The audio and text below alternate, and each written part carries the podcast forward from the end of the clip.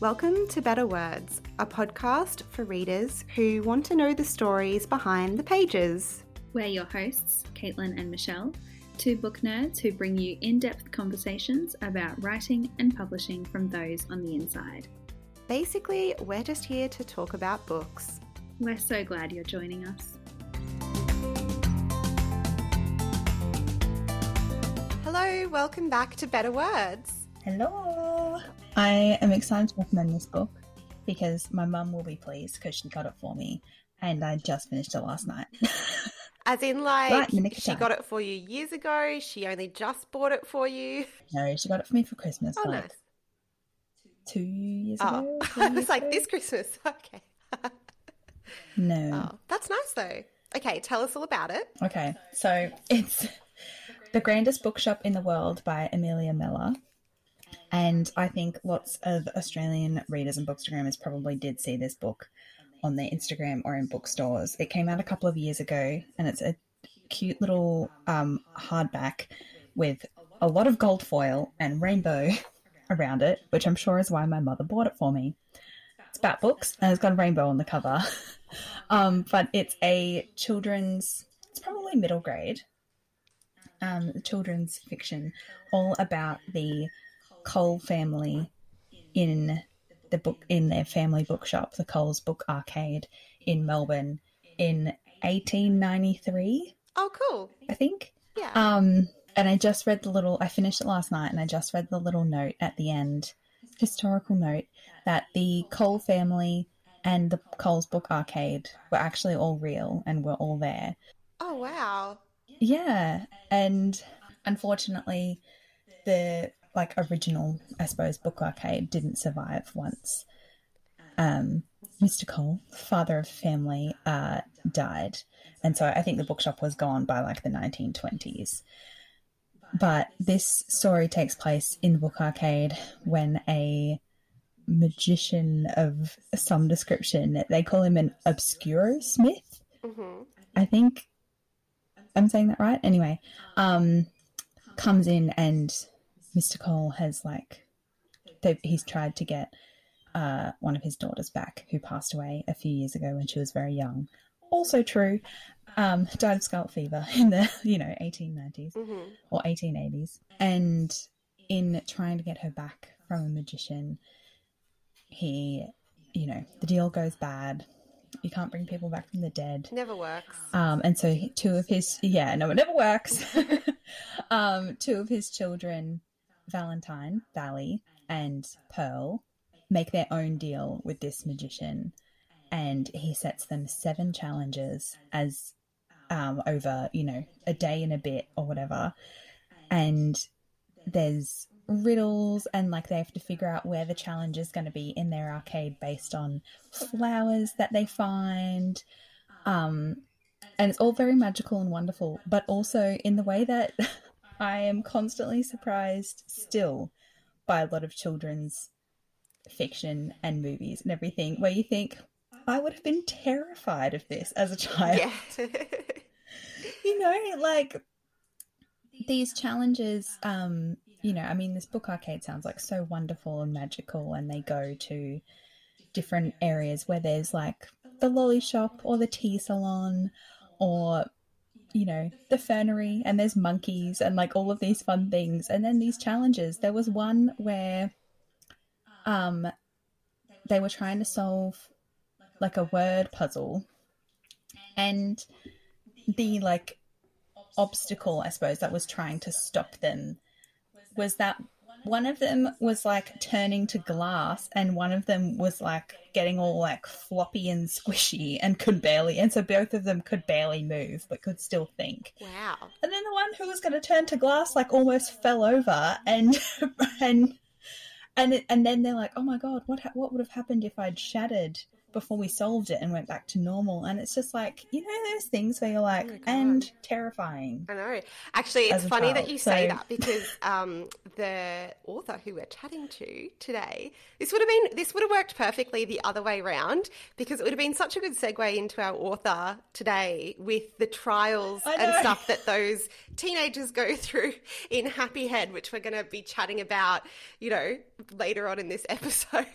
But yeah, I Yeah. that would be Like, I terrifying. think about them being similar at all. But yeah, that kind of thing where, like, obviously it's like there's, yeah, we'll get to the scary things in Happy Head. But you know, these things where you like, I, I had this um recently as well. There's a new movie on Stan, The Portable Door. oh, I really want to watch this. Yeah. Yeah, it's very fun. And I watched it um, over Easter and I was hanging out with my brother and I was like, oh my God. He would have been so obsessed with this movie like 10 years ago when he was like 10, 11, 12, you know? Yeah. And so I was like, oh my God, he would have been so obsessed. And like, we really enjoyed it. But again, there was like a couple of things where I was like, uh, terrifying. You know, like when you remember when you're a kid and you were terrified of the basilisk and Chamber of Secrets or Mhm. something. Yeah. Like, yeah, some of these kids' things have some scary moments, man. I know. But yeah. it- it- yeah. or kids are just like braver than us, maybe. don't look at them like really scary or something, but it is. Um, I would like. I mean, I'm saying it's kind of middle grade, but I suppose, you know, for anyone with children in their life listening, I suppose you would know the reading level of those children. Um, but because I think because it is like a little bit historical, um, and there's there is some like probably like scary-ish bits like older but, middle grade, um, like oh- 10, 11, 12. Yeah, probably. But I mean, overall, it's like two children running around a completely magical world trying to solve a magician's puzzles to save their family and their home, which you know, Certainly sounds very is magical. very fun. Yeah. And I think there is another book by this author because, like, this one has a darker cover um, with the gold foil and everything. And I think I've seen another one in bookshops that has like a creamy cover. Mhm. Don't ask me what it's called, but I think there's another one. So there might be a sequel as well now, um, because like I said, it did come out a few years ago. Yeah. But there you go, Mum. I read it. Love that. That's great. Um, so my recommendation actually ties in really well with Happy Head as well, and it is something that was recommended to us on an episode back in 2020 by Laura Kay when we asked her for some recommendations. Um, so I finally read it. All these long-standing recommendations. I know, like this is just you know every we get this, all readers get this. Um, so it is the Secret Life of Albert Entwistle by Matt Cain, and even just from like the cover, the description, I was like, I know I'm gonna love this book. So for ages, I've been thinking I'll buy it because I think I'm gonna love it. I do sort of wish I'd bought it. I'll probably buy a copy in the UK and reread it because it was really gorgeous, but I ended up finding it at the library. So I just grabbed it and then was reading it around the same time that we did the interview with Josh that you're about to hear today. And it struck me just um, a lot of the similarities with a lot of what we talk about later on in the episode. Um, and like, spoiler for our episode, like not a spoiler for the book, just a spoiler for the chat. Um, Josh shares some really amazing stuff with us and talks a lot about like his feelings about coming out and feeling like being gay was bad and having a lot of emotions around that. And like we said to each other after like wow like it- we're so excited to share this interview with you because it was just really amazing and josh was so generous with talking to us about those things um, and the reason that this is like a great recommendation for that is because the Secret Life of Albert Entwistle is all about a man called Albert. He is a postman in the UK in a little village in Lancashire, um, which is up north. Um, and he is a few months off retirement age. He's about to turn 65. He lives alone with his cat. He's very content in life. He has his routine, you know, very classic, like everything's in place at the start, but you get this sense that maybe he's not that happy. Um, and then he gets a letter that sort of sends him into shock a little bit that, you know, in three months he will like compulsory retire from the post office. Um, and that's Yeah. all he's ever done in life. It's what he did since he was a teenager. So it's that that sort of classic thing in a book where something throws the main character's life into chaos, um, and then the second blow comes when, um, and this is like a bit of a like a bit of a spoiler trigger warning for the book that his beloved cat dies, and you know mm. it's it's like I say spoiler, but it's kind of not really. And also, like I think with any, I think with any animal death, like it's good to sort of just say sometimes that these things happen. Um, it's because his cat is a lovely old. And it's like one of the factors that throws his life off as well. I'm guessing. Basically, yeah. he goes through this grief for his beloved cat who's been with him for decades.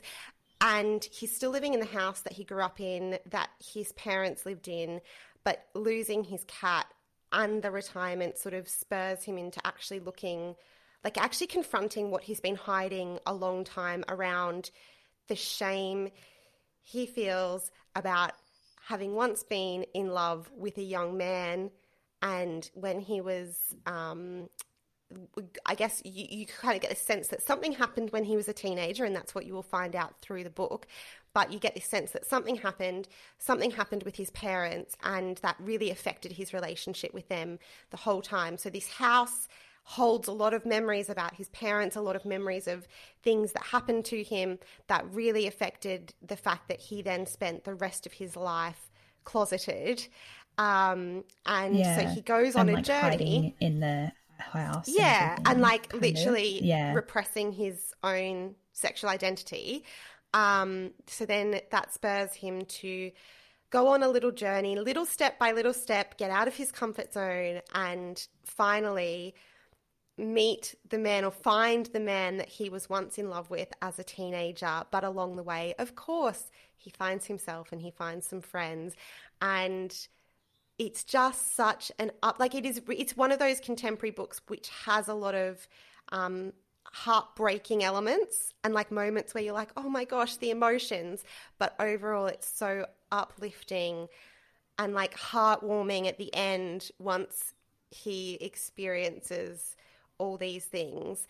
And also, I just think it's such a it's such an interesting sort of snapshot. We see a lot of, um, well, not a lot of, like you and I have read, you know, stories, a lot of YA and stuff before where people are coming out. Even like Happy Head, like we are about to discuss, yeah. deals with Seb coming to terms with the fact that he is gay as a teenager and coming out as a teenager. Yeah, so I think I think the narrative of an elderly man going through all that um, when there is so much, I guess, against people, say, let's say over 50, even having sex and romance in their lives. I think to, to even like approach that, but then to be dealing with this idea that he's actually really got to come to terms with this whole part of his identity and hopefully embrace it it just felt like such a unique story. And actually, um, at the end, because obviously, like, this is the Australian copy, and I'm sure this probably wasn't in the original copy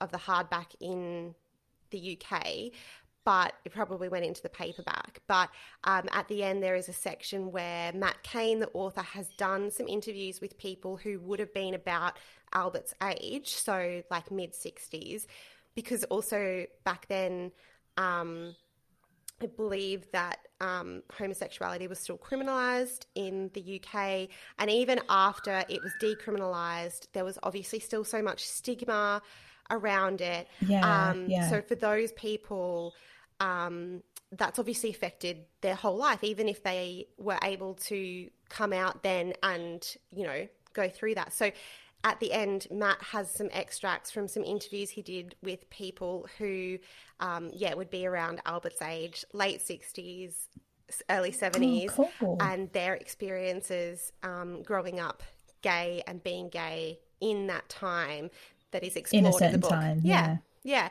Um, so it's just beautiful. And actually, Matt Cain has a new book that's just come out, which I will buy as soon as we get to the UK because loves a hardback. Um, but he's also I've seen, um, and I'll put a I'll put a link to it. But I've seen he's actually working on I think it's like a musical as well. So obviously, I really want to get tickets to go see that. Um, cool. Let me just pull it up. Just a quick live fact check. Yeah. So the show, well, not fact check. I know it's happening, but the show is called Drag Addict. and it's a new musical. Um, he's collaborated with some other creators to bring it to life, and it's described as a fun, feel good show about what it means to be different and how we all need a place to belong. And it's opening in Manchester in July. So I would like to go to that for sure. It sounds really, really good. That Hopefully, it's around for long enough that I can can get there and, and see it because it sounds amazing. Um, but yeah, I'll also share a link to his new book, which is called Becoming Ted, which I believe also deals with. Um, so I've just double checked to click like clicked the link on his page um, and it's about being true to yourself reconciling dreams with family duty and dressing up in drag. So yes please. Sounds amazing. Can't wait to get the hardback of that. Um, but yeah the secret life of albert entwistle is my recommendation this week. And before we go to the interview we probably should have opened with this but we'll do it like after our recommendations. Um, I also have something that I want to plug this week. a very big thing you happened. sure do. Yeah. So a very big thing happened for me, and that is that the podcast that I've been working on for ABC for the last like six months or so, um, maybe longer, is finally live. And there will be links to it in this episode. You can listen to it, or you can go to Podcast Player or the ABC Listen app and type in the History Listen, and you'll see there are two episodes there called The Great Australian Camel Race, Part 1 and Part 2, and they are episodes created by me. Yay! Just like everything, yeah, everything done by you. Well, not everything because Research. I was Well, not everything. You're not a sound engineer No. I was incredibly lucky and like Russell Stapleton, the sound engineer who put this together, I wanted to cry when I heard his like when I got the first mixes back. And I like emailed him and I was like, Russell, because he was working in Sydney and I'm in Rockhampton.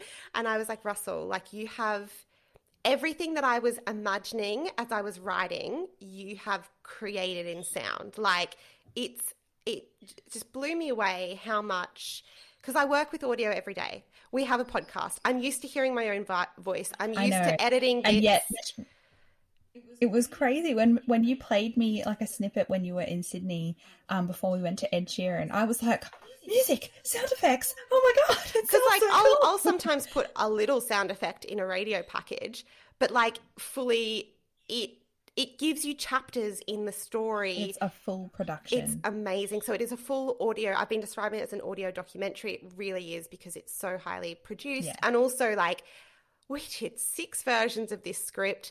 My first draft was 12,000 words. I think it ended up being about 9,500 words. I've spent months and months and months on this. It is very, like, narratively polished and pulled together. And it really was a huge task to take hours of me talking to, I think in the end, like eight people. Um, so hours and hours and hours of recording with them and to bring it into this narrative where all their stories sort of combined and stuff. And I'm really massively fucking proud of it. Woo! so yeah, that is out now. Um, yeah, and I'm just it's so I should just give you a little overview, give you a little taster of what it's about, give you just the gist of what it's about. It the year is 1988. Um, if, like us, you were born after that and don't know, that was the bicentennial year in Australia, and so there were a lot of big celebrations going on. Um, you know, lots of colonialism issues with that, but anyway, basically 1988 was a huge year. People were putting on bicentennial things all year, and a man called Arthur Earle, who was a property developer who developed like most of Robina and Nerang on the Gold Coast, um, which is near the area where I went to university, so very familiar with that. Um, he decided that he he was originally from the bush. He decided he wanted to put up hundred thousand dollars which in today's money is about $230,000 in prize money for someone, um, for people to race from Uluru all through the Northern Territory, across the Simpson Desert, through Western Queensland to the Gold Coast on camels or with camels. Because a lot of people didn't actually ride. If you ride camels that long, you will injure them. Um, but a lot of people would run and ride with their camels. Um, so, yeah, then the story is how that race unfolds, the crazy things that happen, genuinely truth stranger than fiction. We've got you know, camels running away in the middle of a desert, leaving their riders. We've got infectious diseases, the likes of which have not been seen since, you know, the First World War. Um, you've got flooding, like really unseasonable flooding to get through. You've got like personality clashes and rivalries because whenever you get a group of, say, like, because there's there's like 69 competitors, but then there's probably 200 backup crews. So it's like a small town of people roaming across the desert for three months. When you get that many people together, there's personality clashes and there's all this stuff yeah, happening. Um, so it's the story of that. Um, so yeah, the Great Australian Camel Race. That's uh, that's my thing. I made that thing. Yay! I'm so excited that it's out. You put so much work into it, and yeah, it's out. Everyone can listen to it.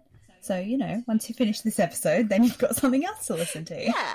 Yeah. And we saved it for when both episodes are out. So now you can binge the full story. You don't have to wait because I do leave the first episode on a bit of a cliffhanger. So, yeah.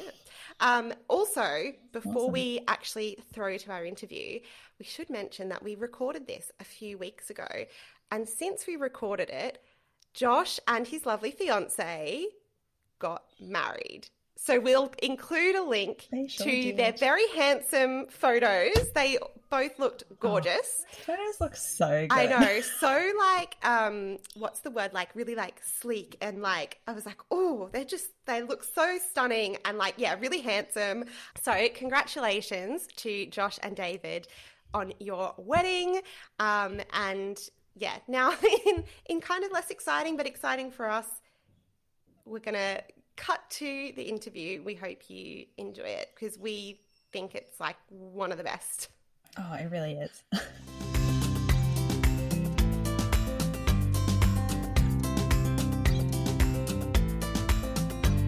Our guest today trained as an actor and has performed in the West End and on Broadway. But after deciding to change careers, he began training as a mental health nurse and now lives in Manchester with his boyfriend and their dog, Dodger. Happy Head is the novel that we are talking about today. That's their very first novel, and we're very excited to be having this conversation. Welcome to the podcast, Josh Silver. Hey, how are you? Good. We are so good, excited to chat about this book. oh my god. Um, I'm so happy to be here. thank you so much. It's so nice of you to say. I really just want to jump straight into this book because there's no way to talk about it without just getting straight into it. Let's do it. So, to start us off, can you tell us, just for people who haven't read it, a bit about what people can expect from Happy Head? Yes. So, uh, this is the bit I have practiced. so Happy Head is um, Happy Head is follows the story of a young man named Seb, and he is an anxious and uh, I'd say he's quite a conflicted young man, and his parents are worried about him. He's not the happiest person, but he receives a letter which is drafting him into a new program that has been created that aims to tackle the unhappiness epidemic of the teens uh, in the UK. Um, 100 participants are sent to the Scottish wilderness for 13 days to undertake assessments and challenges in order to try and help them become happy. Uh, Seb's a bit of a people pleaser. He wants to make people proud, and so he goes, you know, with all guns blazing, wanting to do the best he can, and his parents are thrilled. But when he gets there, the challenges and the assessments that the participants have to undertake start to become strange, uh, a little dark, and increasingly disturbing. And although he tries to ignore that, um, he can't help but start to be drawn into another boy who is there, uh, another participant whose name is Phineas Blake, who kind of represents everything Seb isn't. Uh, he's sort of resistant to the program and not desperate to impress. And together, the two boys must find out what's really going on and try and stop it before it's too late. How was that? Yeah, An perfect, summary. perfect.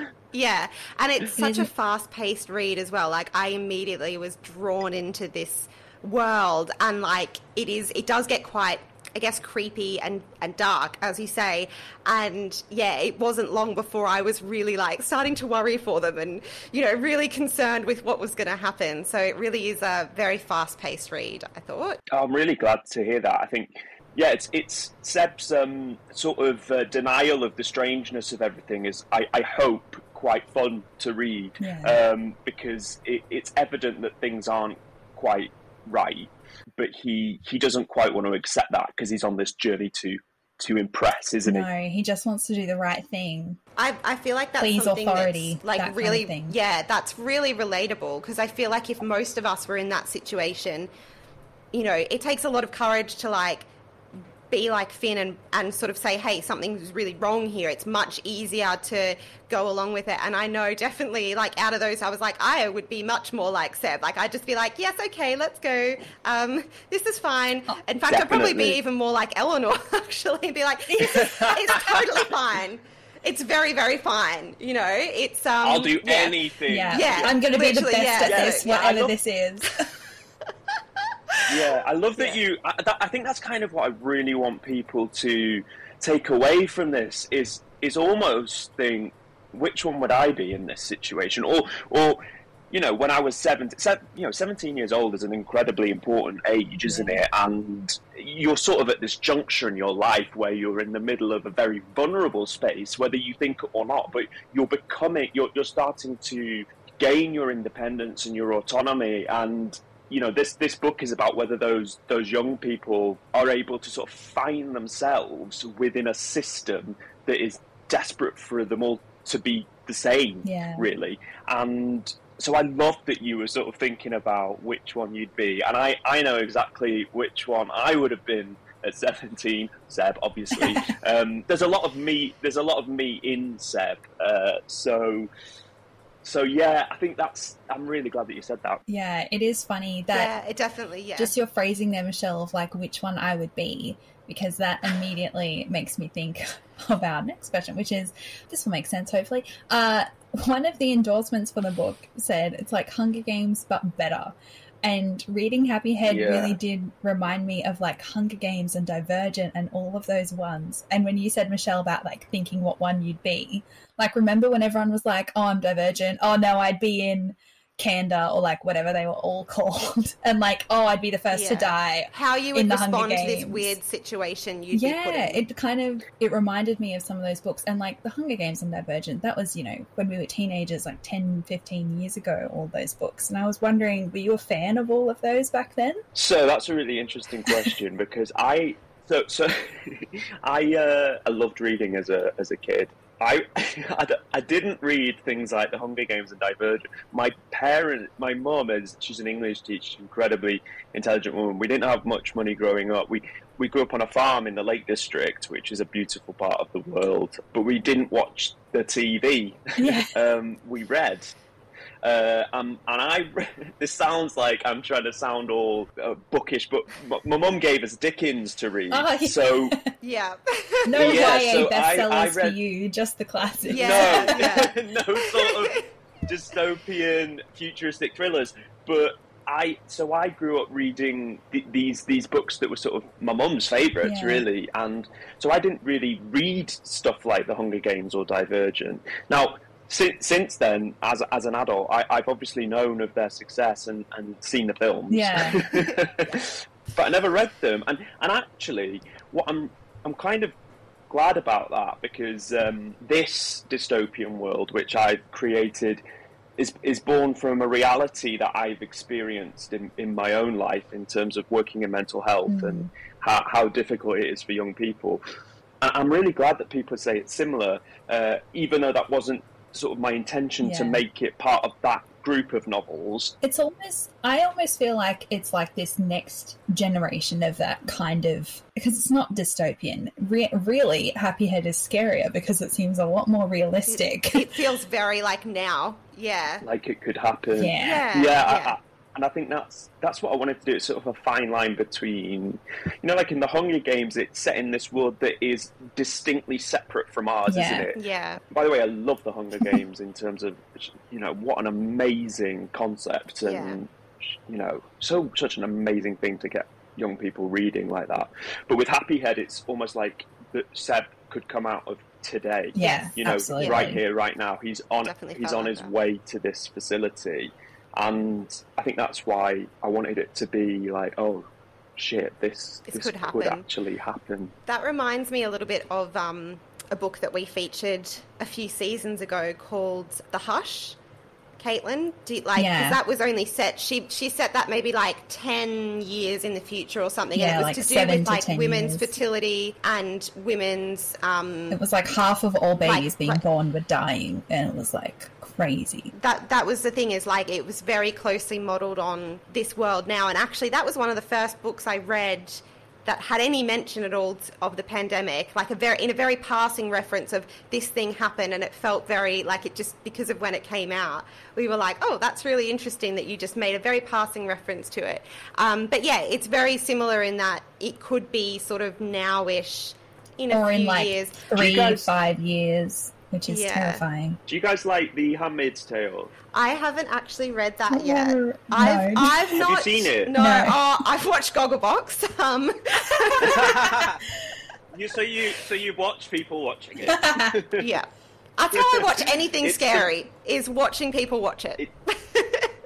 So it's the most brilliant, for me, the most brilliant book. Margaret Atwood is a complete genius Oh. because it could happen. I think that's why I love it so much, is because you just think, whoa, this this could be the world in ten years' time. Um, Hmm. and sh- and that sh- that book, I did read, but I read it at school as part of my A level class. You know, Yeah. so not not not to enjoy, but then I watch the TV show and it's just the most Chilling. thrilling thing. Mm. And the reason that is is because you're constantly thinking, "Whoa, th- they they got to that and it, and it makes it all the more scary. Like Yeah, you, like absolutely. The most terrifying thing is, oh, are we a year away from the world getting to this point? Like, oh, yes.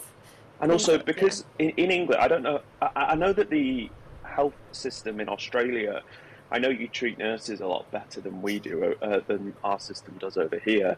Um, that's why so many of our nurses are moving. I, I won't get too political on it, but you know, I was. I know. I was going to ask you uh, though because I do. I was going to ask you about it, especially if you're still working as a nurse at the moment. Because Mm-hmm. I have a friend who's a mental health nurse in Sheffield as well. So I'm really way. interested to, yeah, sort of hear a bit more. Tell us a bit more about that actually, and you know, I guess how that you did mention that that sort of experience inspired the novel. So yeah, tell us a little bit. Yeah, tell us a bit about that. Okay, okay, let's go back. So I used to be an actor. Yes. We're going to ask more about that Uh, later. yeah, we might circle back Okay, there. Yeah. yeah. Okay, so let's jump to. So as I- I started nursing, uh, or I started the degree. So in England, you have to do a three-year degree, um, and I had already had one, and and I, uh, as an actor, and I retrained because the acting industry wasn't making me happy. So I wanted to do something completely different, and I am a very impulsive person. And I literally made the decision in a couple of days, and I enrolled and I started the course, and I loved it. And I did three years of training over the pandemic, uh, oh wow. and I was working on the wards as a healthcare assistant while I was training, and I was also writing Happy Head at the same time. Now, the reason Happy Head was sort of born out of this experience, um, because I was working on on a ward for young people, and um, you know, it's it's they're quite difficult places to be. I, I'm sure you can understand that. Um, Inpatient settings for young people, um, and a, a lot of what happens, you know, it, it, it can it can almost be against, you know, some of these people aren't there through choice, and some of the things that they're, they're asked to do can be, I would say, objectively quite uh, put them in quite a vulnerable place, especially in sort of therapy sessions. You know, trying to sort of establish a path forward and also the reasons why they're there. And the reason I say this is because I was in a in a session with a, a young lad, and he sort of looked at me during it, and there was this sort of look on his face of like, what are we doing? And we had a conversation after, and he was like, oh, you could kind of just tell us to do anything. Uh, and and and I said, oh, you know, that sounds a bit like a dystopian book. It's like, you but know. you shouldn't, though. Yeah. Yeah, and he said, well, you should write it. So then I wrote it. Oh, wow. That's amazing. Um, and uh, yeah, so the NHS is its own system. You know, it's in in England, it's a beacon of hope, or it's, you know, that's it at its Yeah. best. Is it? It is free healthcare for people, and uh, to be a part of that is amazing. But it's currently on its knees. The government that we're currently under are doing their best to cripple it so that they can privatise it. Basically, well, this is my opinion. I speak uh, c- completely from my own point of view. Uh, it's infuriating for someone who works in the middle of it because you know nurses just have absolutely no doctors, nurses have absolutely no support, um, and having to deal with really, really a lot of pressure, uh, and people are leaving uh, the system in droves. and that just contributes it contributes more pressure doesn't it because then you guys are you've got people leaving so you're filling in for more people and i mean i saw um, i saw some of the discussion around the nurses and strikes um, which you know for people who don't know was like the first time in, was it like 140 years or something that they'd done Yeah. strikes and you know people were commenting on some of the posts saying the the irony is that on strike days we will probably have more staff than we do most days to meet minimum staffing requirements. Um, oh yeah, yeah, it's it's such a. I didn't realize though, like when we read your bio, um, I didn't realize that like the transition had been so recent, and obviously through such a traumatic medical time, um, and, a, and a time Yeah. when things were really up in the air in England. I was there during the pandemic, so I know like. How many lockdowns? How many things? Like, and and what a To a time that affects Student and a training health. nurse during that time must have been Yeah, so difficult.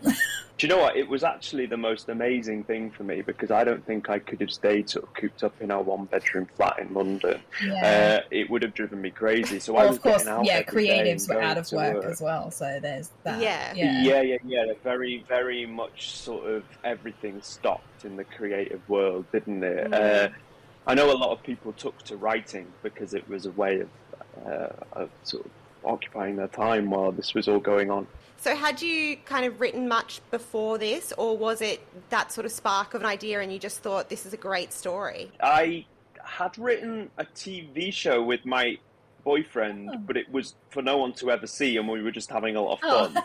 Um, That's the best way to do things. That sounds great. we wrote. Uh, do you know what the Great British Bake Off is? Oh yeah, Yes, Michelle's I do. obsessed. Yeah. So we wrote uh, a sort of uh, dystopian version of the Great British Bake Off. Oh, how interesting. um, which, which is you know how how uh, we, we just wrote where people start doing incredibly strange things on TV um, in order to try and win, and we just did that for ourselves, and and then we started um, writing another thing together. So my my partner's an actor. I don't know if I've mentioned that, Yeah. but he's uh, he's a creative person too. So you know we, we, we enjoy sort of throwing ideas around between us and just letting ourselves you know think. Uh, yeah. you know, we like See we like to create things, and yeah, exactly. And we made uh, we had he he's just written a play actually, which was nominated for uh, an award in in England. It's about Magnus Hirschfeld, who was in. Uh, do you know what? I, I feel like I'm just going down a tangent here. I'm finding it Um, interesting. Go for it. okay. Well, he it, Magnus Hirschfeld is this amazing LGBT um, figure from from history. He was he was in Germany i- in the uh, in the 30s during the rise of the Nazis, and he created this safe haven for LGBT people. Wow. Um, so he, David wrote a play about that. That's that. amazing. Um, so he was doing that, and I was writing this book. Um, but I was also working and doing a degree at the same time, so we hardly saw each other. and I was sort of coming in and diving into my laptop, and I was taking my laptop to work with me and writing on my breaks, and then I was I, I, was doing night shifts. I worked at this amazing place where we would get three hour breaks on the night shift. Now, I'm not sure if ever my boss is listening to this that they those three hour breaks were supposed to be in place, but it was a very small ward with not many patients and lots of staff for once. So oh, wow. we, I would go and take my break, and I would write uh, on my break. So I do lots of night shifts, and, uh, yeah, and then Happy Head Kate it was just something that I just it sort of just flooded into me, and I just knew I had to write it. Uh, that sounds wanky, but anyway, that is how I felt. I mean, so um, after years of talking to authors about this, like I think I just I used to think it was kind of bullshit when people would say things like that, or like the characters were just talking to them, whatever. But I've heard enough people say oh, it yeah. now. Clearly, some people have sure. that, some like have yeah. something where they can feel that and like just an idea seems to come I certainly from nowhere. Didn't have the, yeah, I, I, certainly didn't have the whole plot just land yeah. in my head. Do you know? I mean, I think it was more the concept of these these vulnerable kids going through a system that manipulated them yeah. to do things against that, that ultimately maybe they didn't feel like they wanted to do, um, and and that it pried on their vulnerability and their need to impress. Uh, and that was the idea that I had in my head, and then Happy Head uh, came from that. Yeah. um, we're going to talk more about your publishing journey later, like literally taking it to the publishers and stuff. Um, but before we move on to our next question, I do just want to say that I don't know why I didn't look this up before, but I was like looking on your social media today and I realized that your partner is an actor. And then I was like, oh my God, Caitlin, he was in My Policeman. And like, this is our six uh. degrees of separation to Harry Styles now. Like, it's the closest out, where's the closest we're ever going to get, Josh? yeah, yeah, he, he was in um, My Policeman with, with Harry Styles and Emma Corrin. Uh, yeah, what, what a mad thing. Uh, we were just, just like, Oh wow, is... that's so cool! Like, I mean, we're two girls from yeah. regional Queensland. It's it, that's just very cool having any yeah. sort of link. Like, I mean, you, I was on the yeah, floor of Harry like... Styles concert like two weeks, like you know, a couple of weeks ago, whatever. by the time this airs and everything, yeah. I mean, uh, like he played, you know, two massive, massive shows in Sydney and did his Australian tour uh, here, like over the past few weeks. What a but lovely even man. still, this connection is probably a better chance. Of ever having Harry, a chance. you know, I actually, I actually, I actually never met. I actually never met. Oh. Um, they filmed during the during the pandemic, yeah, and um, it was all very sort of strict in terms of rules like around and all keeping them safe from, from yeah. COVID. Yeah, yeah. yeah. Um, Which look fair yeah, enough, well, I, I love... it's a shame. yeah, I was like, "Come on, David, when am I going to meet?"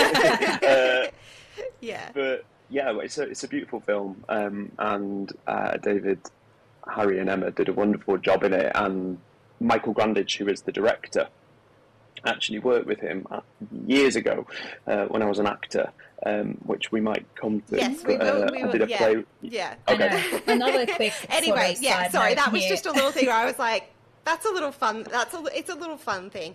Um, yeah. But so also funny that like do. I've I've been a journalist and I have way more interesting connections through this podcast I do in my spare time than anything I've done as a journalist. Oh, right. um, anyway. Yeah. Great. um, obviously, like we mentioned, the comparison to Hunger Games and stuff, but Happy Head also has something that none of these other books had, which is a queer main character, and obviously that's a huge mm-hmm. part of the story as well. it's hard to discuss this without spoilers too much, um, so if people are really concerned about that, maybe skip ahead a little bit. But we wondered, was it like quite emotionally uh, draining, I guess, to write about yeah. the scenes in the novel where people are being paired up and there's a discussion of, I guess, what this ideal future sort of looks like. Um, and it's very heteronormative. Um, and mm-hmm. this feeling that Seb has of being in danger. Um, and there is, yeah, you know, there is some answer the questions. He honestly, can't be himself. Like, yeah, it was. It felt like difficult yeah. to read. I imagine it was difficult to write. And and the more that we learn too about like his his sister and like a, a situation where he was outed. Uh, that was it was really difficult to read. So, yeah, how did you find that to write? So, I honestly found it really cathartic to write because I felt in a way that's sort of how I have felt a lot as a young gay man. Yeah. Um, Like keeping your cards, I re- I cards close to your chest kind of thing.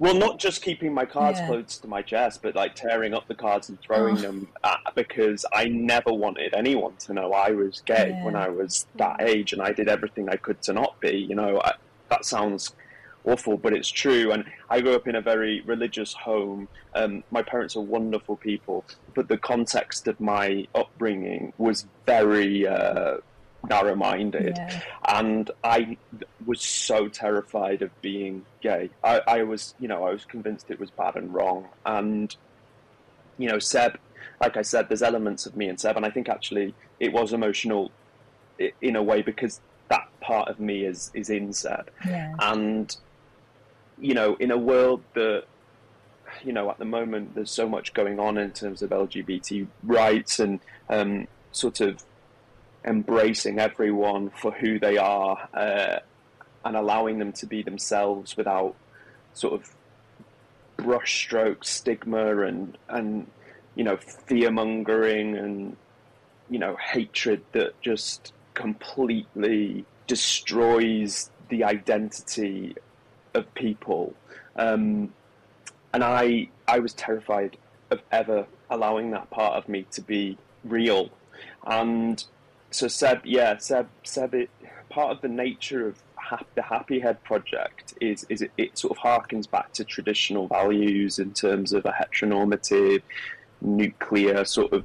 Yeah, like, I don't want to get into it too much either because I don't want to give Yeah. too many spoilers. Yeah. But but the ultimate aim is is archaic, Yeah. and and Seb does have to deny himself. It, because, but that's his need to impress, winning out, isn't it? Yeah. and I and that is very much that conflict within him. So the challenges and the assessments that they they force this conflict within him, impress others and be yourself. They push them apart within him until it gets to a point where he has to decide which he's going to do.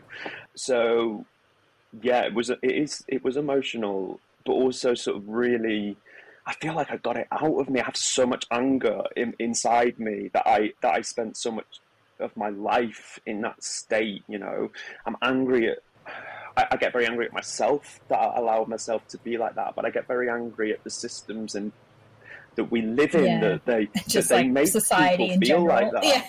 Yeah, yeah. Yeah, just like how dare you make, you know, it's a quite a it's a bigger thing. It's a it's a it, it's, but how how how do people manage when when the systems we live in are so hell bent on on wanting people to sort of fall in line and and do as they're told, and uh, you know, and, and and our society is rooted in in in these more traditional values that that celebrate heteronormative, male dominated, straight dominate, you know, Yeah, yeah, absolutely. values. Yeah. Yeah. Oh Um, my goodness. random side note question: How did you feel, especially as um, you know someone who grew up in the north, seeing um, John and Johannes dance on Strictly, uh, being like the first Oh. male? Because I know he was from up north. so like, good. yeah. How did it? Like, do you, That's such a cool reference. I can't am believe you obsessed We with told Strictly. you Michelle wants to be British. I am pretty much British. Um, me and my me and my me and David would sit down every Saturday night and watch that when they were on, and just like it was emotional. So- and and, Yeah. and I know it sounds, it, well maybe it doesn't sound silly. It's Strictly Come Dancing, a, a, a wonderful show, a wonderful family show. No. But the fact that there were two men up there dancing on stage and they were being critiqued and judged as equals for their dancing, not for who they are, was emotional. Yeah, what a beautiful thing to watch. Yeah. And Johannes. I watched so many What of a their videos. I love they were him absolutely so so love him. good. much. I really And want to see his Anyone who shows. knows us or Um, listens yeah. to this show regularly knows that Michelle's obsessed with Strictly and got Yeah. me into In it. In fact, during And- during lockdown, I was doing Giovanni Pernice's dance classes every day, and so locked, lockdown three, I was, and I'm still in touch with all the women who did that. And when we came over, in I Oh. did like a live dance class with Giovanni, and one of our friends saw the photo What? of me Did with you him. meet him? Yeah, I did, and I got a photo, and my friend was like, "I've never seen you look happier, and I saw you get married three weeks ago." It was so Oh, funny. I'm And when I was over I there, like Theo. for um, like we made a little over- book for him and everything. Him and Yeah. Kai. It was when they were, yeah. He- oh my yeah. gosh! Yeah. And when I went over, Was Kai on Strictly? Yeah, this is COVID? this is before. thought he was relatively this is, new. Yeah, this is. oh, he so was in he the was. ensemble dances, wasn't Yes, he? he was. Ah, he was in the. He was, but he, He got promoted, announced. didn't he? He He got did, announced, and it was after we'd done lockdown dance classes, so we were all voting for them and stuff. Um, That's beautiful. I can't believe yeah. you made them a book. Did they get the book? Yes, Yeah, we sent them book. copies. Um, it's like signed. My the the lovely ladies got it signed for me. Um, That's so but nice. yeah, actually, Caitlin, I was I haven't told you, but um, Giovanni's show next year, I've, I'm getting tickets with some other. Oh, I mean, of I was like, finally, yeah. I can book now that we're moving back. I can book all the shows. When I Um, visited but yeah, the no, UK last I, year I for love Michelle's Strictly. wedding, she was like, "So it's Halloween week, so you have to be back in your hotel by six p.m. to watch Strictly." Have to And I was Halloween like, week. "Okay." um, because dancing Definitely. Dancing with the stars here is really bad Oh, and really less money. dorky and really lame and they have no money. And i was like no no no caitlin you don't understand. Like strictly is a whole other level of money and just extravagant more dance it's quite yeah and it's quite um it's really well done. Like and and the format stays the same every year and it doesn't get old except now that they're introducing couples which you know are of you know the same gender or uh, Yeah. they're they're mixing it up in that way Yeah. but people love it over here uh and and yeah but you know sadly i think um john and johanna still got hate from a lot of yeah. people, you know, people who are still stuck in that way of thinking that should not be on my television. How dare you make me watch that while I'm eating my dinner? Two men dancing together, that makes me sick, you know, and, Yeah. and that still exists here in our society. Yeah. And no, it um, does, but yeah, that's. but that spurs me on even more. You Oh, know, that absolutely, makes and me that's why it's so I- the important thing for that I them to be dancing in front of you while you eat Yes. your dinner. yeah Oh, like yeah. how would you have Yeah, and I think do you think do you think that would have changed anything even just a tiny bit if you especially had seen someone who was also from the north dancing like that it would have changed everything for me as a young boy. You mean? yeah Yeah, I mean, I just didn't have that when I was growing up. I didn't have the the only sort of representation of gay people I had was like the, the media outing them and shaming them, uh, and that it was this huge secret. Like I remember Stephen Gately, uh, who was from Boyzone. I think it was Boyzone or Westlife. I think Boyzone, um, and there was this whole huge thing about him being gay, and it was all sort of you know, it's so sad to think back to, but it was all shrouded in this sort of like um, Or like a, taboo sort of. like a big what we found out. revelation kind of thing. Mm. Yes, exactly, and and I just so that's what I had. Uh, and or, but I remember staying up late and watching Queer as Folk, which is a Mancunian Yeah. TV show yeah about gay men on Canal Street, which is the gay street in Manchester, and just sort of like watching it with my eyes wide open, like, oh my god, what is this? and then like I could hear this, I could hear my mum coming down the stairs, and I'll quickly flip it over to like you know Blue Peter or whatever. Yeah. um, but but it's it's funny But- it, it is it's it can be so pervasive and sadly my dad was like quite homophobic and um, when we even when we were going to the Mardi Gras Pride Parade in Sydney I was like I feel like so like I'm breaking all these rules like my dad would say really horrible things when it was on TV or because it's televised here or like switch it off and I just said to Kate and I was like I feel so weird but I'm like, I'm really 30 and I'm, I'm going to this thing and like owning the fact that, you know, I'm on the asexual spectrum and like I'm, I'm doing it. And it, but it felt like it was so weird. So I can't even imagine like, yeah, having, and that's well, not well even like a, going. And we had so much fun. Caitlin was It was surprised I got as into it as I did. It was Oh. the best. Oh, I think you you would know have when, thought she was drunk. when your figures it of was all great.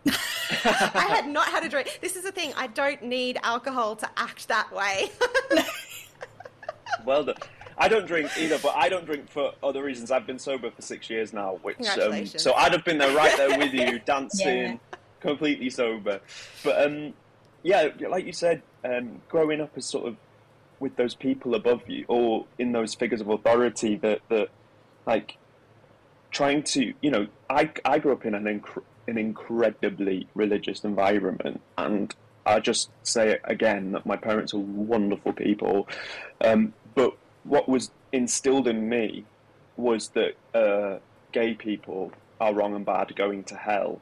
You know, the word abomination was used a lot, and that lived in me, and it's still in me.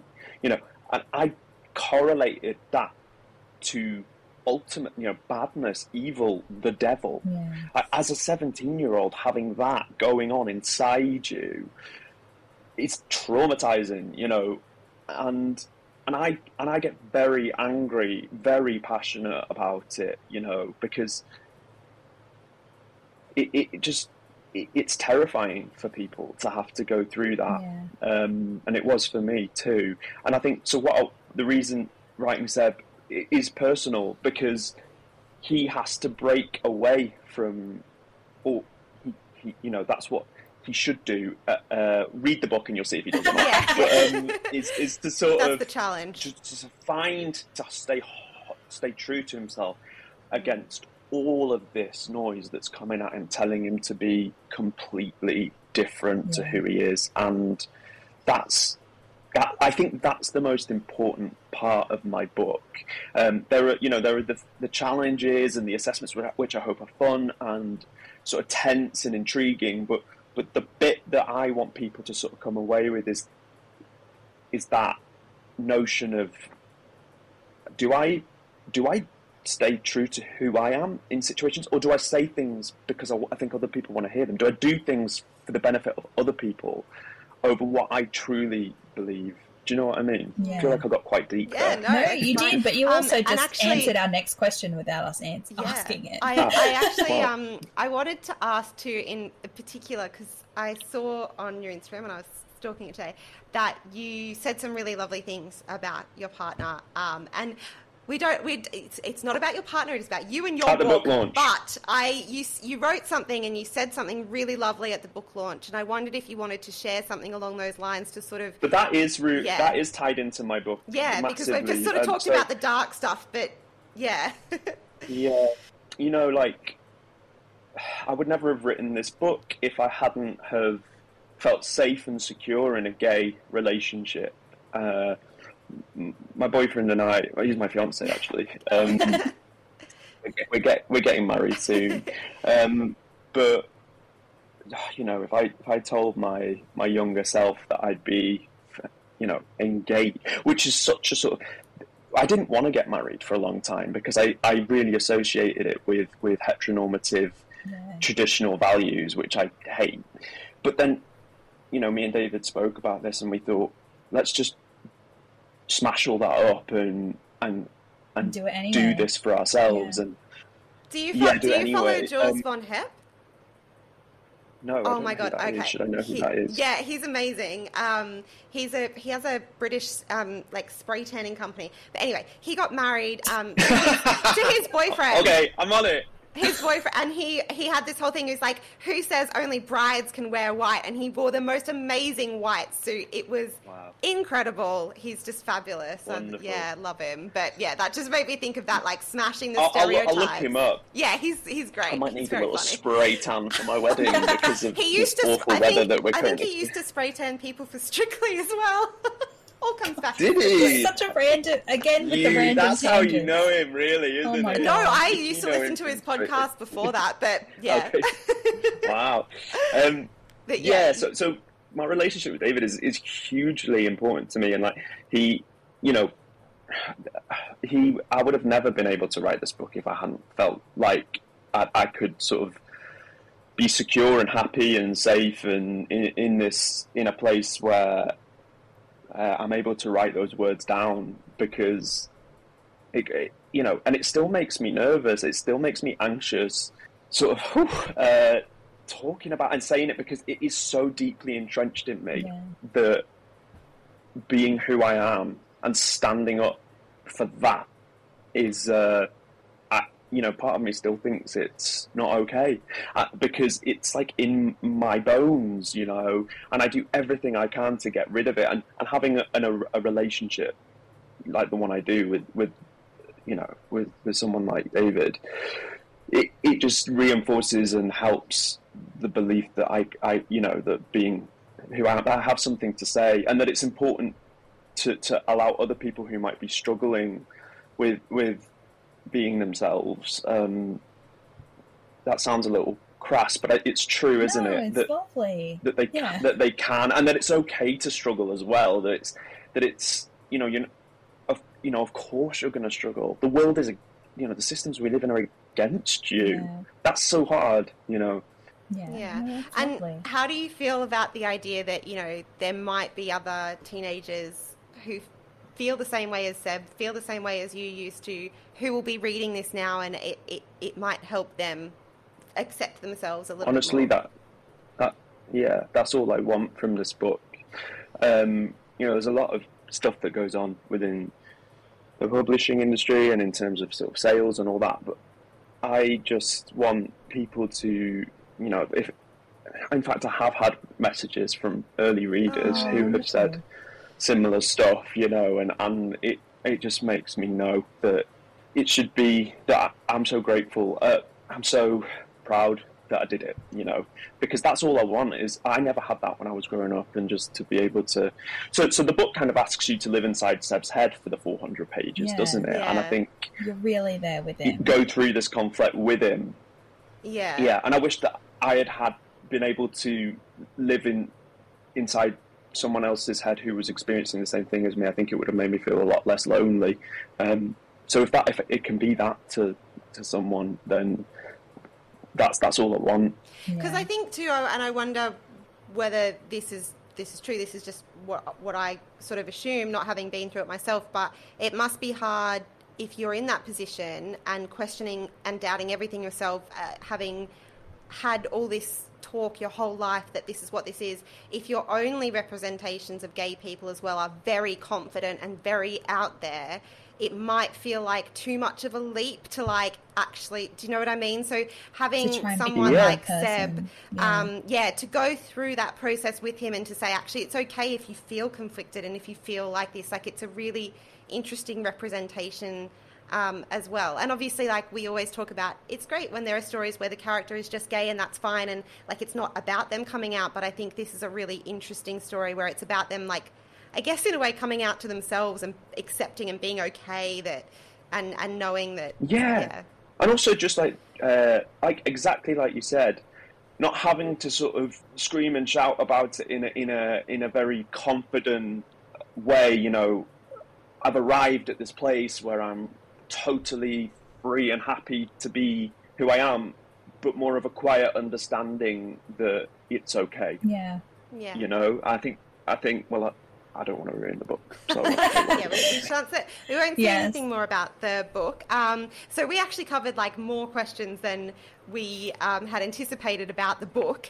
So let's have a chat about your career pre career change um, because we both love musicals. Caitlin Yeah, has we- been we in many, many musicals. Um, questions, so, we so- so we see that in a bio and we're like, oh, yes, let's talk about this. what are your favourite musicals? Oh God, I can't even. Choose. I. I mean, this is Mine's this is absolutely not my favorite, but I actually Oh. just watched Cats for the first, like the movie for the first time over the weekend, and it's bloody awful. What did you think? so bad. but kind of fun to watch. Oh, it right? is kind of fun. And it's not actually any worse than Cats the musical is itself because it's bad. So The whole concept of Cats the musical is crazy. yeah, it's So, bad. yeah. But no, yeah. We saw Back to we the Future together, in saw- London as well. Yeah, Back to Yeah. the Oh, you saw Future Back to and the Future. Matilda, It's and I also Matilda's saw beautiful. Les Love that. I've seen it which three times. Yeah, yeah, I Have you have you seen the film? yeah, Yeah. So yeah, good. which we love. But I still my, haven't. I'm- My partner's my husband's such a snob. He was like, now that he's seen it twice on the West End, he's like, ah, it was better live. I was like, oh my god, you're Oh such a no, that dance it sequence. was really with, good. the dance yeah. sequence with the girl in the beret. Yeah. Oh, like I've, so I've cool. attempted to. They take to some that cool songs so out though. times. They take some cool bits out that. But like, I really enjoyed the does brevity, sequence which is a for shame, but it when is I good. grow up because obviously on stage it's just like Yeah. swings, and I really enjoyed that Yeah. sequence in the movie. There was some really cool things done there. Was Tim Minchin part of the script writing for the film? yeah, I think he was involved in the Oh, film a lot.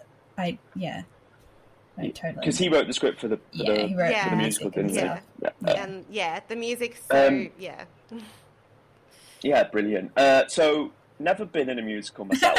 uh, oh, I wasn't. I, I wasn't RADA actually. Uh, I went to drama school. So yeah. So when I was seventeen, I got a place at RADA in London and moved down from Manchester. And you know, there's all this expectation around that. I think. Uh, as I, I, like Seb, I was desperate to sort of do well, and I worked really hard at school and like got good grades and uh, got a place at a good university, but didn't go, which you know, against lots of my teachers, sort of to, to, to their horror, yeah. I, I, decided to go to drama school instead, and then I, I came down to London. I thought all this pressure to sort of do well. Drama school was a, a really, really difficult experience for me. I can only talk about my own experience in terms of what that was like, but it was not nice. Um, I was very sort of, you know, I look back on it now how, how many years later? Nearly 15 years later. Whoa. Uh, and I think, you know, I was a very, in a very vulnerable place. You know, I was a closeted young man who was desperate to impress people. And um, at drama school, you know, my experience of it was that they, they can ask you to do some very, you know, almost traumatic things in order, that, you know, uh, for example, we would do emotional recall classes and sort of ask you to reveal stuff about yourself with the sort of proviso that if you don't, you can't be a good actor because you have to tap yeah, into. If you've never like trauma, been through trauma. anything, do you think that that did that? I mean, that mm-hmm. sounds like like it might have influenced some of the uh, trials yeah. and experiments that happen in the book. Oh, massively. Yeah. Mm, yeah. yeah. If you didn't know, this whole book is a takedown of drama school. No, uh, Secretly. uh, yeah. No, because what what massively influenced the book, my time at drama school, because I felt that lots of us were doing stuff that we didn't want to do yeah. because we need we felt the need to impress and we were told it's what we had to do to be a good actor um, which is bullshit. Like it's complete rubbish. Yeah i don't really think there's any rules and, you know, is there. It's acting like it's like it's just like writing and stuff too like yeah there there's no one way to, to do it be, yeah there's so many different ways absolutely not it. But I remember this one class I was in, you know, um, um, um, um we had it was this thing called master and slave, and there were, and one of us had to be the master, and one of us had to be the slave. Yeah. I, I, can't believe this happened. You know, it, it is mad to me. Yeah. And, and and we would have to, if you were the slave, you'd have to do whatever the master asked you. And people were doing the most yeah. bizarre things and putting themselves in very vulnerable positions but we did it because we were told to. And and then we came out of the room, and everyone sort of couldn't look at each other and was like, "What? What did we just do?"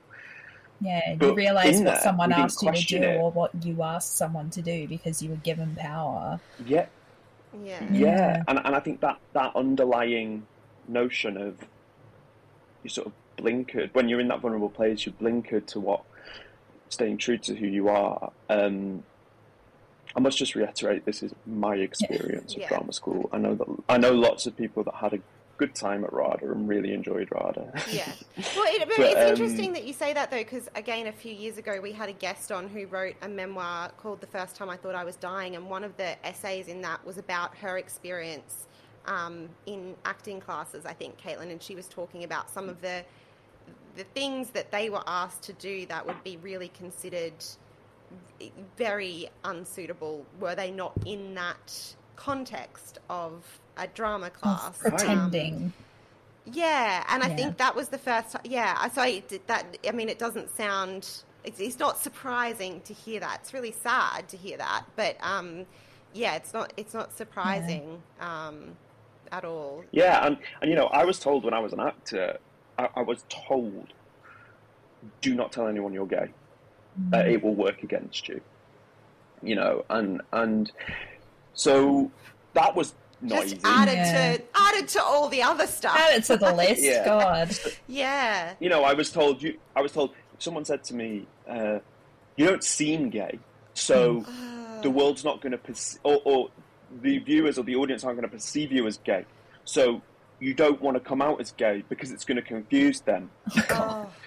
and, and, then, like, probably, you know, like, you know, I guess change the roles that you're like, oh, are you only allowed to have gay roles because you know that's what you get cast yeah, because they'll know. Like it's yeah. you know that the people that people are stupid and that they could never accept the fact that I was That you- acting yeah. and not playing myself. Yeah. Um, God. so so I, I w- so I was an actor for I think seven years. I did some really cool jobs. Like I uh, I worked at the Globe Theatre, did, did, did some Shakespeare. Uh, that's just that's just really so fun. cool because like it's such an iconic thing. Like that's amazing. Yeah. yeah, yeah, that was fun. Although I suffered with severe panic attacks during that. Uh, Oh my god, no, so I, not I fun. did struggle. Uh, Oh, Yeah, and and I did a play at the Donmar Warehouse, which was always a dream of mine. And then I uh, did I did a show on the West End, and then we went to Broadway with it in America, which was really fun. Oh. Um, a very chaotic time for me. I was sort of drinking and drugging quite heavily, which was, you know, seemed all fun and games at the time, but actually it was all part of a real thing where I was just really struggling with the whole industry. And then I came back and I did a cool play with Nicole Kidman, who is a wonderful person, an incredible Australian. actress, and we'll claim you know, her. oh yeah, we love That's we love our Nick. Like, oh my god. uh, uh, our Nick, yeah. Just the most Yeah. honestly the most beautiful person. I i just loved working with her. And weirdly it so when i was like 10 i think it was 10 when moulin rouge came out and i would dance around my bedroom to those songs and then i was just there in a play with her and you know she was just the most kind and generous and fiercely committed and talented woman. Oh, and I loved that. And and then after that finished, the wheels sort of came off for me, and I I just wasn't coping well. Um, and to cut a long story short, I I changed careers because Yeah. it just wasn't making me happy, and I realised I was just in it to against my own wishes in a way to try and fulfill other people's expectations of me. Yeah. Yeah. Wow. Yeah. And that And takes us back to where we started. Yeah, with, and with we've change covered career from and there. Getting the, yeah, yeah.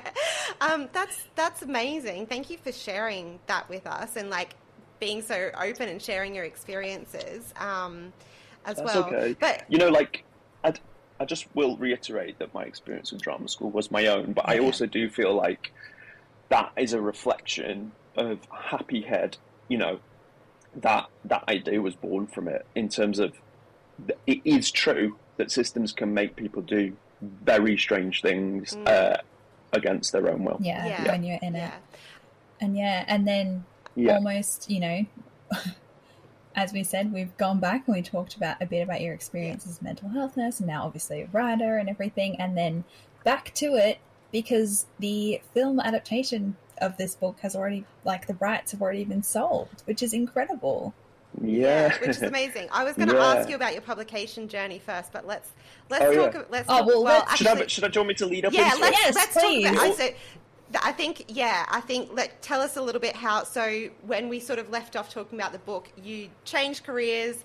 You're writing away furiously, um, working furiously, and then yeah, uh, how do you go from manuscript to published book? What was your journey like? Right, so that I had no connection. I had n- absolutely no idea how to get a book published. I knew, z- you know, diddly squat about it, and You're like, I can get in a play, but I rest of it- can't get a book published. well, I couldn't even get in a play. Um, but I, I, you know, I, I, I'd I'd written. So first thing you've got to do is write the thing, Yeah. right? You can't, you know, if it's a if it's a fiction novel, the way it works in England is you can't submit an idea. You've Yeah. got to write it. No, you know? not as a debut. and then Definitely not. yeah, I think if it's if it's non-fiction, you can approach pr- proposal. agents with your yeah with your Yeah. proposal. But anyway, I digress. So I'd written this massive thing, and I and I was like wrote those words, the end, yeah, done it, and then and then I was like googling what happens now, and um, you know you have to get an agent basically. I mean you can self-publish, which is a wonderful way of doing things, but I wanted to work on someone else and really perfect it, and uh, so I, I submitted. You, you- basically, the way it works mostly is you'd send the first three chapters of your book with a covering letter and Yeah, a synopsis agents. to agents. And I sent my first three chapters and covering letter and synopsis to I think about I don't know forty or fifty agents because I was just like, let's try and do this. Don't know what else to do, so I just made a list Oh, of as many as I could and sent them. And then it was this just bizarre time of like waiting and checking my phone and receiving responses and um, loads of people saying no, you know, like or no, or nobody saying anything, and, and you know, but then people, so, some some people sort of gradually saying, oh, can I have the whole manuscript, and then you'd send the whole thing, and then you'd wait even longer because they'd have to read the whole thing, but so it was this weird time of like you're sort of getting shot with arrows of like no, yeah, no, don't know, maybe, and and then I met. So I, I sent this my manuscript to a lady called Becky Bagnell, and literally the next day she called me, which hadn't happened before. Usually they'll respond to the email because I put my number at the bottom with like a, a little headshot, like this is me, just so you know, put a face to a name. Um, and she called me. So I've read the first three chapters. Do not sign with anyone else. I'm going to finish it over the weekend, and then we're going to talk on Monday. Wow. And and And we like, did. yes, yes, I'm talk on off the agents. Uh, I'll, I'll, Yeah. Like, you better I'll get back hold to me, while I can. 'cause yeah. Oh, like I'll see. no, I, I, my if response would be like, if you- oh my well, god, if you amazing. hadn't finished it, yeah, if you haven't finished it by Monday, then no. Um, I was just like, whoa, what is happening? So then we spoke on the Monday, and she just the way she talked about it, you know, she she was bringing out all the things that we're talking about now, really, Yeah. which is about sort of personal development and sort of being able to be true to who you are and, and she was just so so passionate about it that I was like let's do this and and you know we signed together and then we worked together on the manuscript uh, for about I think I can't really remember I think it was about six months that we cut bits out. It was quite long. Uh, and uh, you know she, so the way it worked for me I don't know this is my own journey with it I'm very new to it but she would sort of basically just film me, you know, give me confidence about stuff that I was unsure about and be like, yeah, really hone in on that bit and, and or let's make more of this bit or let's cut that, we don't need that, you know. Uh, and so we worked together on that. And then what happens is your agent will then submit your manuscript to publishers, and then the whole sort of waiting game sort of starts So, again. Yeah, Um, and there. then- Same thing again. Yeah. Yeah, and then and then we met with publishers, and then I met with Rock the Boat, who are an independent publisher here in the UK, who also publish in Australia, um, and I loved them. The reason I loved them is because some publishers wanted to change, or, or not. I should be careful. Some publishers liked it, but they wanted to make it more palatable. Oh, yeah. because the, the, the, the underlying themes of the of the bad baddie, let's just say that, Yeah. you know, are, are, are quite dark. Mm. Yeah. Uh, and Warriors Rock the Boat were like, love that, you know, and I just, you know, Kate Jennings, my wonderful editor, was is very keen to always sort of lean into the uncomfortable. Um, and I work with a wonderful assistant editor called Molly Skull, who said to me during our meeting, she said, It reminds me of Utopia, which is a British TV show on Channel 4 that came out in like 2010. And when she said that, my head sort of exploded because I was, it was one of my sort of reference points Oh. for the for the for the book. It's a very visual show, very bright and colourful, and and wonderfully funny and dark at the same time.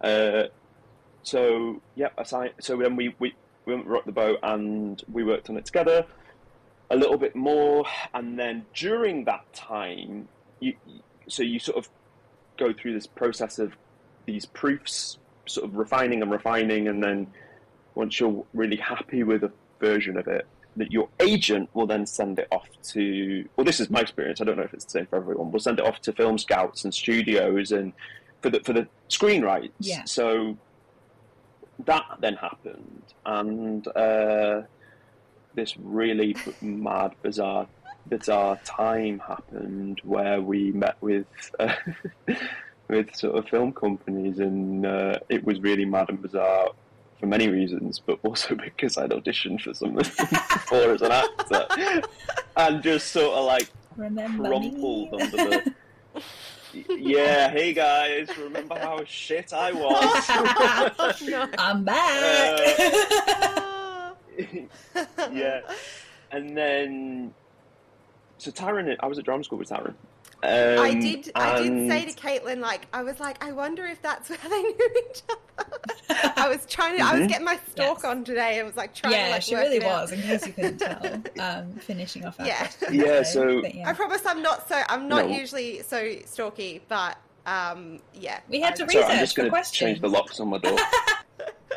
um, yeah, so he read it, and uh, I noticed the endorsement quote on the the cover of the proof and stuff as well. yeah, he was really he loved it. Like it was nuts, and but but we were meeting with other people as well, so we Yeah. went through this really weird time where we didn't speak to each other for a month because we had to sort of keep it professional, Yeah. which was odd because he's a, a really good friend, you know, and and he's such a wonderful human being. He's really supported me throughout my whole life and been part of my journey, really. And he's just al- always been the most supportive person.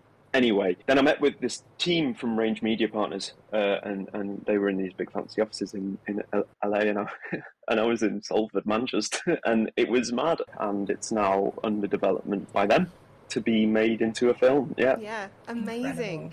Um, and yeah, was it like was it quite nice then to have like a bit of full circle moment of of sort of yeah exploring all that stuff from your life, but now you get to do the film bit with a friend too. Yeah, it was. I, I, I'll, I'll be honest with you. It, it was a very odd feeling of things sort of coming together, you know, Yeah. and sort of felt felt right and meant to be. Um, like I said, very early stages. There's not much I can say about it more than that at No, this point and- because I mean, we know, You know, these things, things are on the wraps, but- so long to come together, but the fact Yeah, that the of rights are course. already sold and you know it's in mm-hmm. some kind of development is a very good sign because often It's these things go nowhere anyway. So I just definitely hope it goes somewhere because you can see it when you read the book. Like it would be so cool.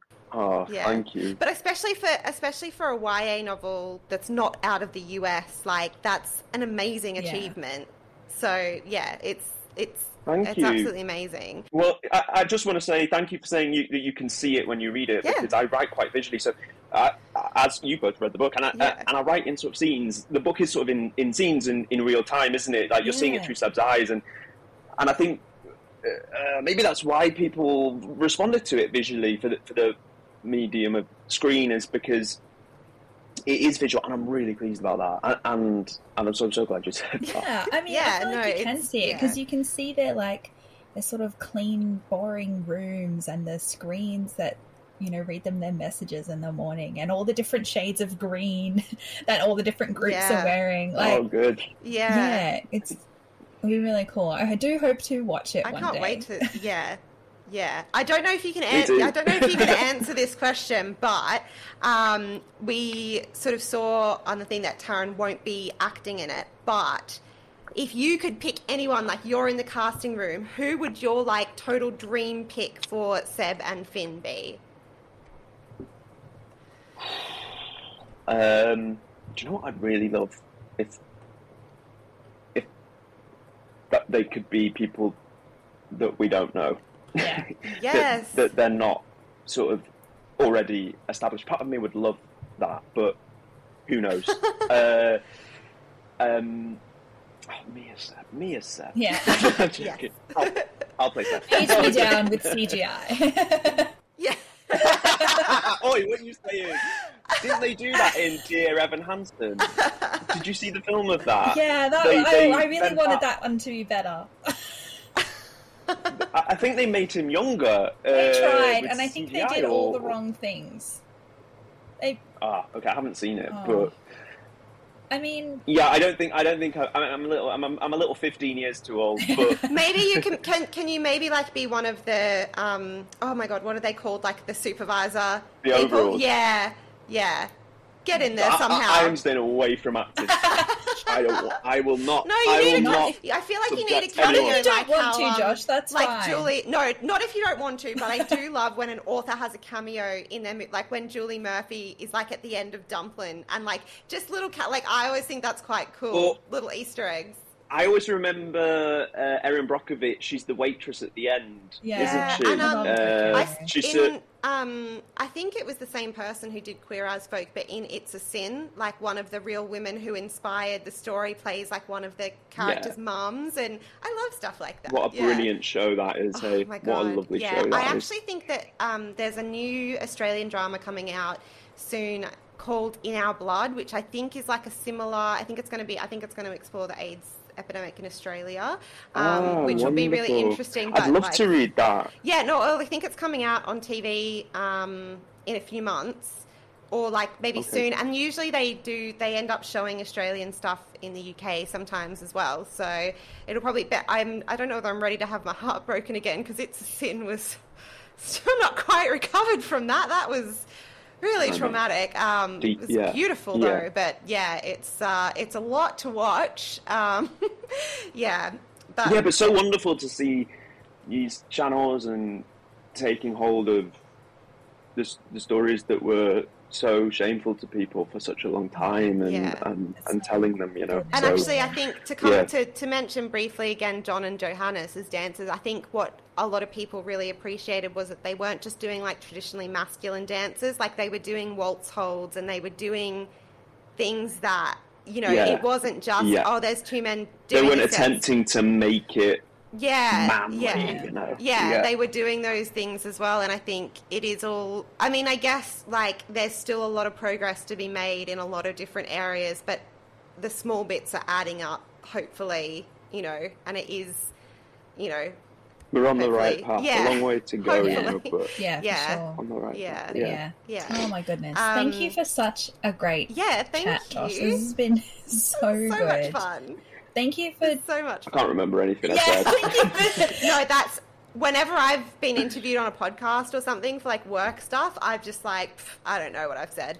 Yeah, you just get into like the zone and you're like, yeah. But yeah, Yeah. thank you for yeah, it's been so lovely to talk to you about. Thank you for your wonderful questions and for for sort of you know I, really enjoyed talking to you. I mean, both, not to be too much of a so- people pleaser, but we, especially I, pride myself in our questions. So I'm very glad that you enjoy them. So- They are brilliant questions and just you know really really lovely that you've sort of taken from the book what I, I really wanted people to and you know this book isn't for a specific demographic it, I, I hope that everyone can relate to Seb in a way and it seems that you both did and, and, and I'm just really grateful that you you sort of got something from it and that you'd have me on here to talk about Yeah, it and oh, sorry gosh. for rambling on so much Oh no, Oh my we God, had a great never, time. never apologize so for that. And we, yeah, we really appreciate you, especially sharing some stuff that, like, you know, being so honest about your experiences and stuff. I know that's always it can never be easy to be like, hey, let me mine your trauma for my podcast. But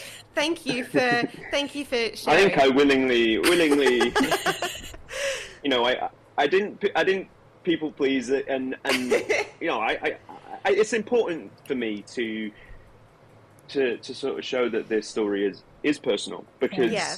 uh, other other people, I'm sure, uh, other young people will be feeling how I did, and, and I, I do want them to understand that, that that's okay, you know. Um, and just before we sort of wrap things up, uh, we should just mention it is a series. It is the first book in a series. So, are you currently working on the on the second one? So I have my laptop up, and behind the the browser is book two, yeah. which I'm gonna get. Because I didn't back realize it was a done. I'm really- series, and I closed it, and I was like Yeah. immediately like, "Is there another one? Oh my god!" Yeah. It's- So I've nearly finished it. oh, I've great. probably got just a little bit more to do, and then that will be out early 2024. So yeah, Seb, Eleanor, and Finn continue. We shall see. yeah, amazing. Well, I was yeah, I was hoping we'd see more of Finn. Thank you so much for joining us. Um, uh, can It you was a please pleasure. let people know where they can find and follow you online? So I am on Instagram at Smudge Cotton, uh, S M U D G E C O T T O N, which was the name of when I was 14 years old, I used to go up into my friend's mum's closet and put her clothes on and come downstairs as this brassy northern woman called Smudge Cotton. so that's where that comes from. Um, that's incredible. Uh, uh, so that's where you can find me. My Instagram page. I'm not on any other social media platforms. Social media makes my head spin out and makes yeah. me feel a bit sick sometimes. So I just keep it to that. Yeah. And yeah, follow for updates if you want. That's it. Yeah. Awesome. Yeah. Wonderful. And uh, yeah, we've said the book is out now. Um, and yeah, everyone can go and enjoy it. Thank you for listening to Better Words. You can chat to us on Instagram at Better Words Pod. And follow me, Michelle, at Unfinished Bookshelf. And me, Caitlin, at Just a Bookish Babe. If you liked this episode, please share it with a book loving friend and leave a rating or review.